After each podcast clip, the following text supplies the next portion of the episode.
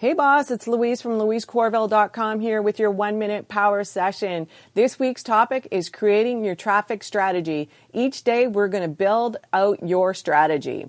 So today's topic is creating a platform where there are a millions and millions of followers like YouTube or Instagram for instance.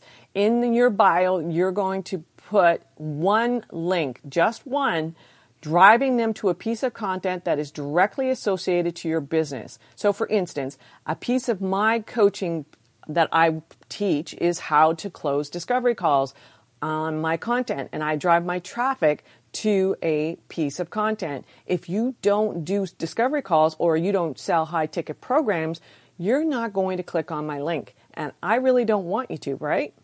It costs me for you to click. So today's challenge is for you to create one very specific piece of content that your audience and only your audience would be intrigued by.